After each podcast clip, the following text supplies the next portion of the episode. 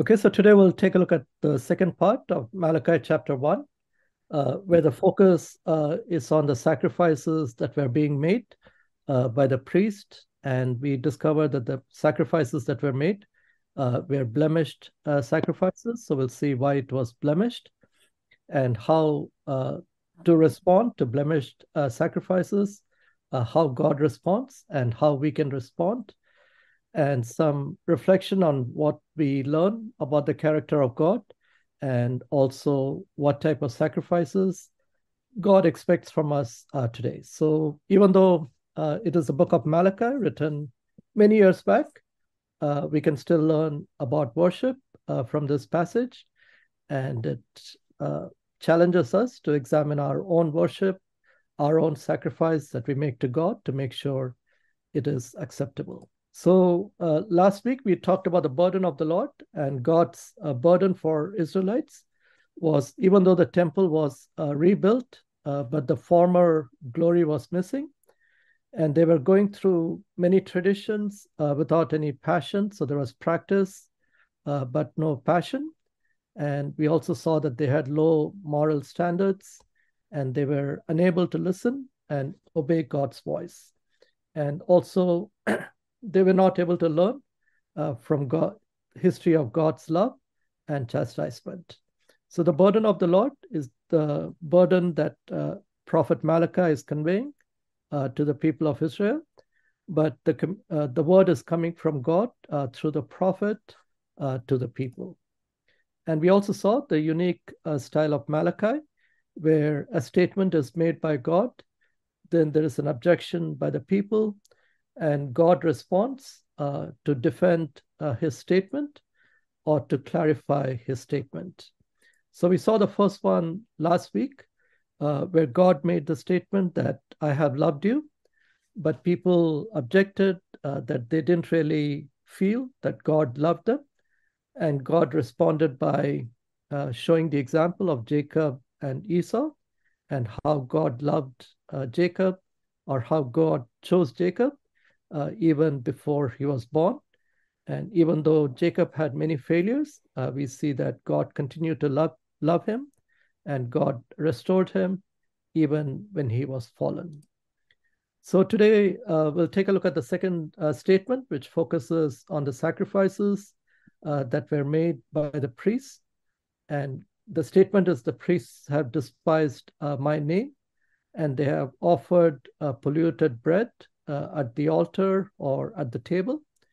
And the objection by the priest is, uh, wherein have we despised thy name, and wherein have we polluted thee?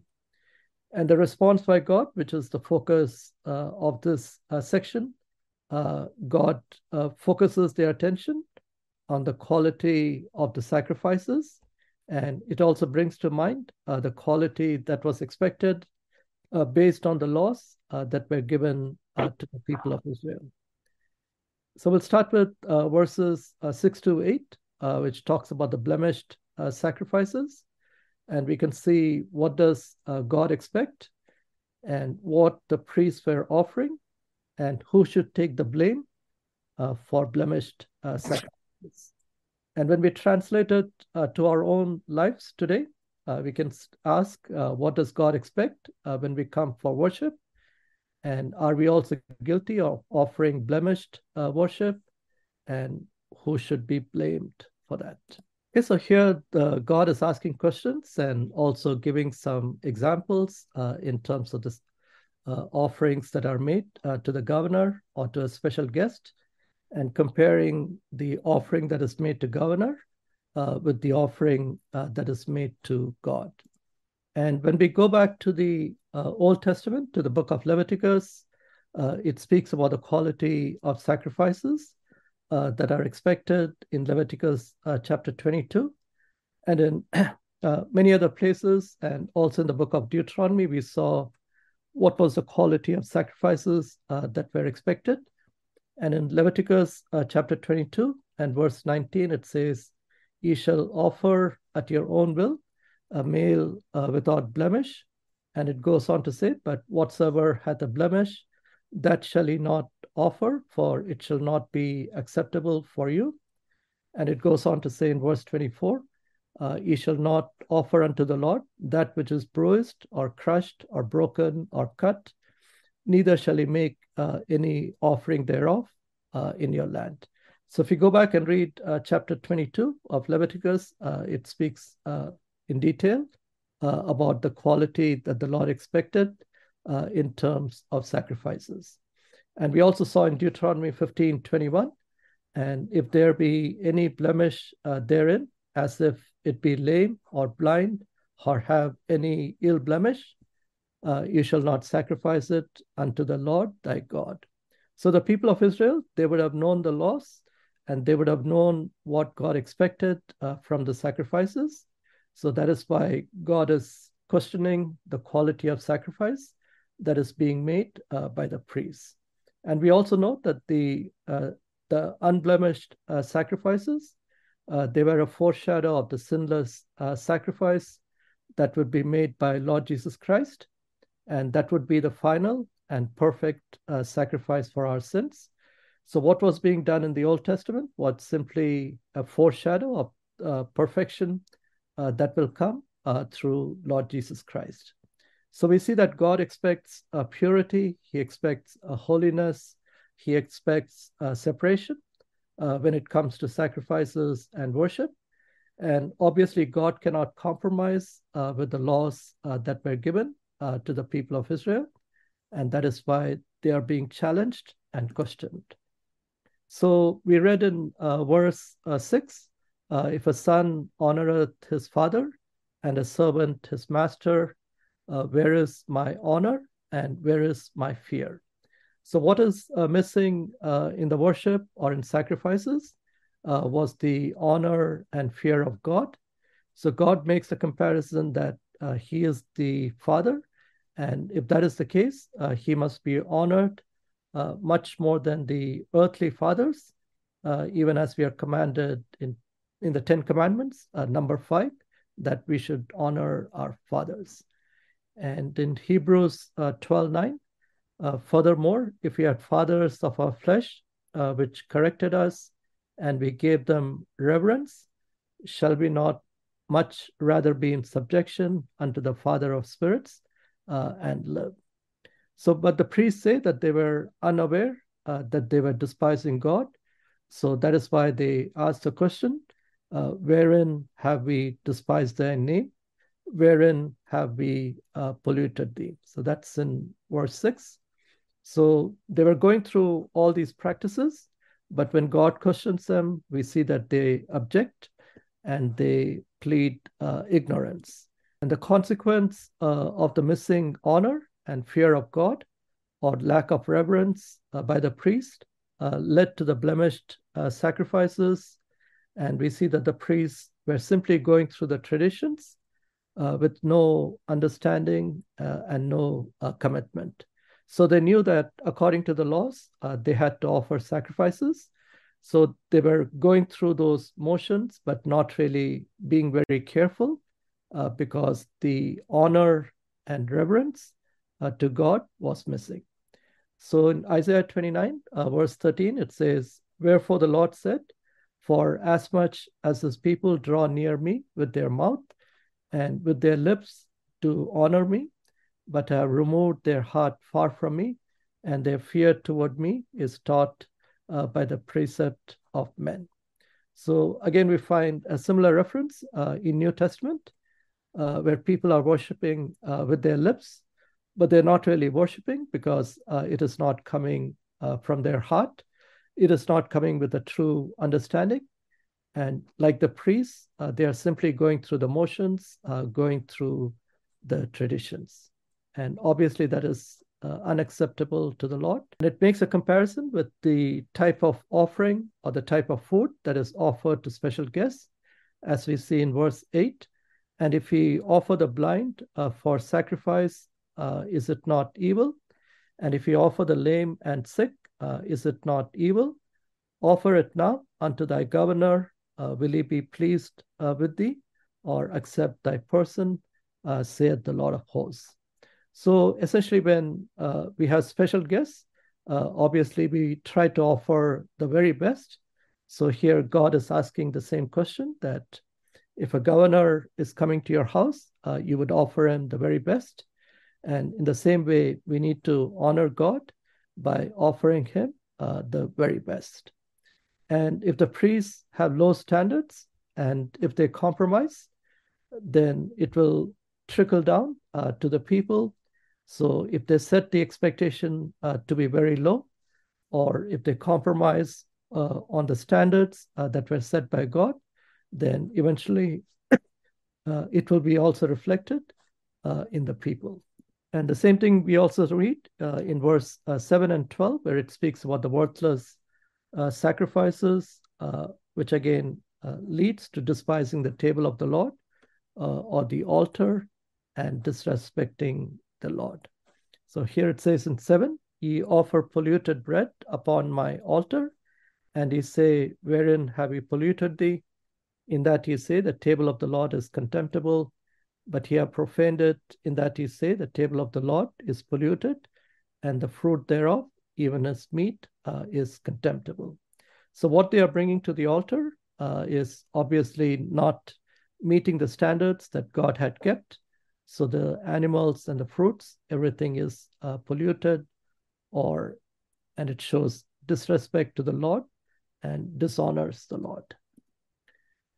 So we can ask the question, uh, who should be blamed uh, for the blemished uh, sacrifices? Uh, it can show the uh, ignorance uh, of the people. Uh, people may not know exactly how it should be done, or it could show the lack of standards Uh, of the priests or the people, or it could also mean, uh, since the priests uh, were the leaders, they were supposed to hold the people to a higher standard, but we see that the priests were willing to accept uh, blemished animals uh, from the people, which were then offered at the altar. So we can say that, uh, in a way, the priests were not uh, holding the people accountable to higher standards, or maybe they were not teaching the people Uh, how they should bring uh, sacrifices, or what should be the quality of sacrifices. So we see uh, that God holds uh, the leaders uh, to a high standard. And we saw that uh, even in the book of Deuteronomy, where Moses uh, was held uh, to a high standard.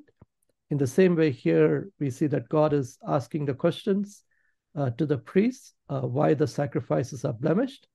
So the problem uh, starts with the priests, or the problem uh, starts with the top, but uh, eventually it trickles down uh, to the people, which means the whole setup uh, becomes polluted. And in verses uh, nine to fourteen, uh, we can see uh, the response uh, to blemished uh, sacrifices. Uh, we can take uh, three positions. Uh, the worshippers uh, can repent, and things can change and be restored. And the second uh, extreme option uh, is to suspend the worship, because the worship itself uh, is not accepted by God. So there is no reason uh, to continue the worship. And the third response we see uh, is the justice of God.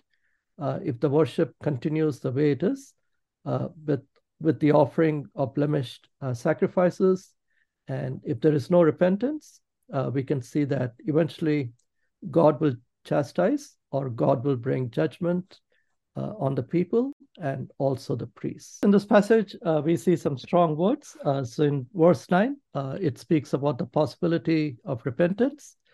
And in verse ten, uh, it speaks about suspending the worship. And uh, later on in verse fourteen, we see that cursed uh, be the deceiver, uh, which reminds us that uh, we really cannot mock God, or we really cannot uh, pretend that we are doing the right thing, because God is always looking at the heart. Uh, he's not looking at what's happening. So in verse nine, we see a call to repentance. So the priests are supposed to intercede uh, for the people, but if there is uh, iniquity in their heart, then God will not uh, hear their prayers. So there is no point of the priest uh, interceding uh, if they are bringing blemished uh, sacrifice, and if there is lack of reverence or lack of holiness uh, among the priests. So obviously the priest, uh, they cannot approach a holy God uh, with defiled uh, sacrifices.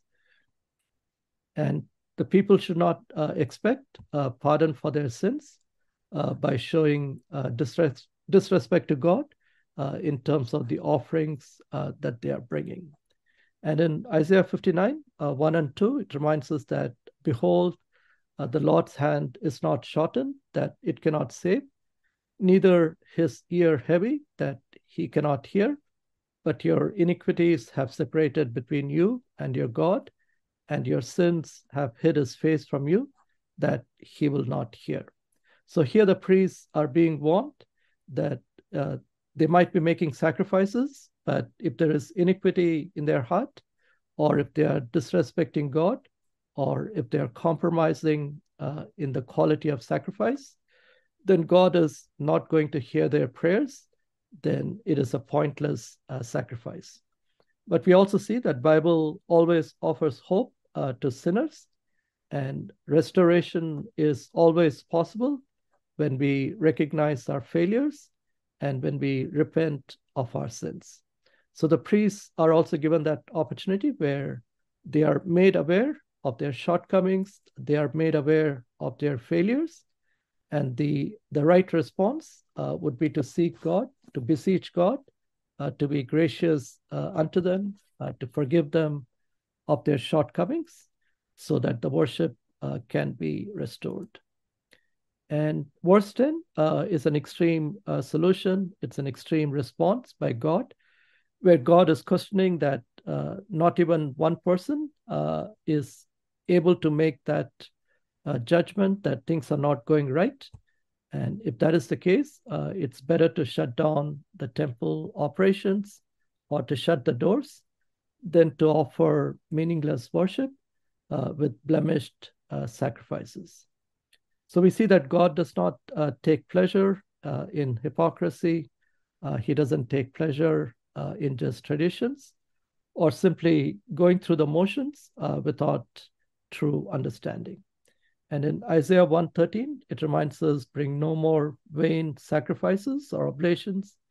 Uh, your incense uh, is an abomination unto me. Verse eleven, uh, we're reminded that uh, if the uh, there would uh, a time would come when even the Gentiles uh, would be offering their worship, uh, for from the rising of the sun even unto the going down of the same, my name shall be great uh, among the Gentiles. And in every place, uh, incense uh, shall be offered unto my name, and a pure offering. For my name uh, shall be great uh, among the heathen, uh, saith the Lord of hosts. So that's a prophetic uh, verse uh, that reminds us that uh, a day would come where every knee shall bow, and every tongue shall confess, and everyone will exalt God and worship him uh, as the true God. So even though the offerings uh, are being compromised, uh, it does not uh, diminish uh, the greatness of God, and he will be exalted by all, including Gentiles, uh, in the days to come. And true worshipers, uh, they will exalt God, and they will glorify him uh, throughout uh, eternity. And when we go to the book of Revelation, we don't see uh, any sacrifices, but we see an incense. Uh, replaces that. So we see in one forty-one two, let my prayer be set forth before thee uh, as an incense, and the lifting up of my hands uh, as the evening sacrifice. And in Revelation eight three, uh, it says, and another angel came and stood at the altar, having a golden censer, and there was given unto him much incense, that he should offer it with the prayers of all saints upon the golden altar, which was before the throne. And verse thirteen uh, speaks about the wariness uh, in worship, where even though the priests and the people might be going through uh, the motions of worship, but the worship itself uh, is becoming a wariness, or they're getting tired uh, of worship. And when there is a wariness uh, in our worship, Uh, it will bring compromises uh, in our spiritual life. And also, if the worship is not being done uh, in spirit and in truth, and if you're simply going through the motions, then obviously uh, there is no real joy uh, in the worship uh, that we are doing. And that will also lead to weariness, or that will also lead to tiredness uh, in the process. And in Isaiah one fourteen, it says, God becomes uh, weary of false uh, worship. Uh, it says, your new moons and your appointed feasts my soul hateth. They are a trouble unto me. I am weary to bear them. Then we uh, come uh, to the justice of God uh, in verse uh, fourteen, where it says, uh, but cursed be the deceiver, which hath in his flock a male, and voweth, and sacrificeth unto a Lord uh, a corrupt thing. So here we are reminded that even though we have the capacity uh, to offer uh, something good uh, to the Lord, we are holding back the good things, and we are offering the corrupt uh, things uh, to the Lord, or we are offering the blemished uh, things uh, to the Lord. So, so God is able to notice uh, such uh, deceptions. He is able to notice uh, such compromises when we offer the second best uh, to the Lord. So obviously, uh, we cannot deceive God uh, with vain worship. And in verse fourteen, we are reminded that the justice will come. Uh, and cursed uh, will be the deceiver, uh, even though they are doing uh, sacrifices, even though they are doing offering, they are not doing with with a true heart, uh, and they are deceiving God in their worship, and God will judge them. So he is a great king, and he deserves our best, and not the second best or the leftovers uh, when we offer our worship. And there's an example of uh, Aaron's sons uh, that we see in Leviticus uh, chapter ten.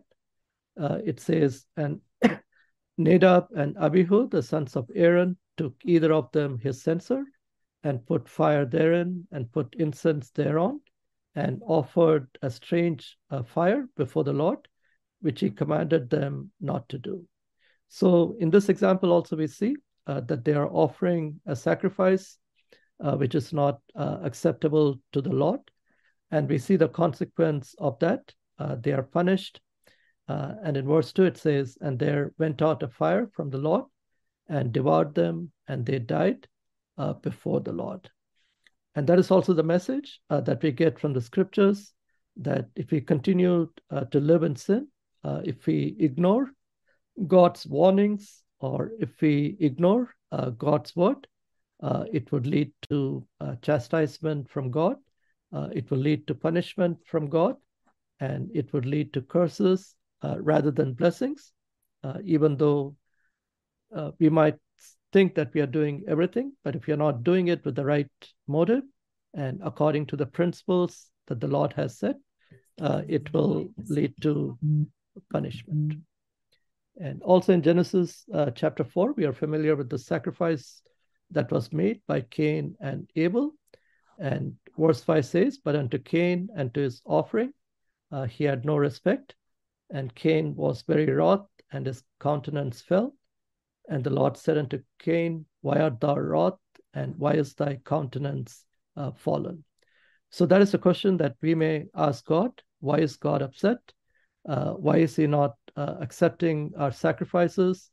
Why is he not accepting our worship? Why is he not uh, accepting uh, our ministries and so on? But God will respond by saying, if thou doest well, shalt thou not be accepted.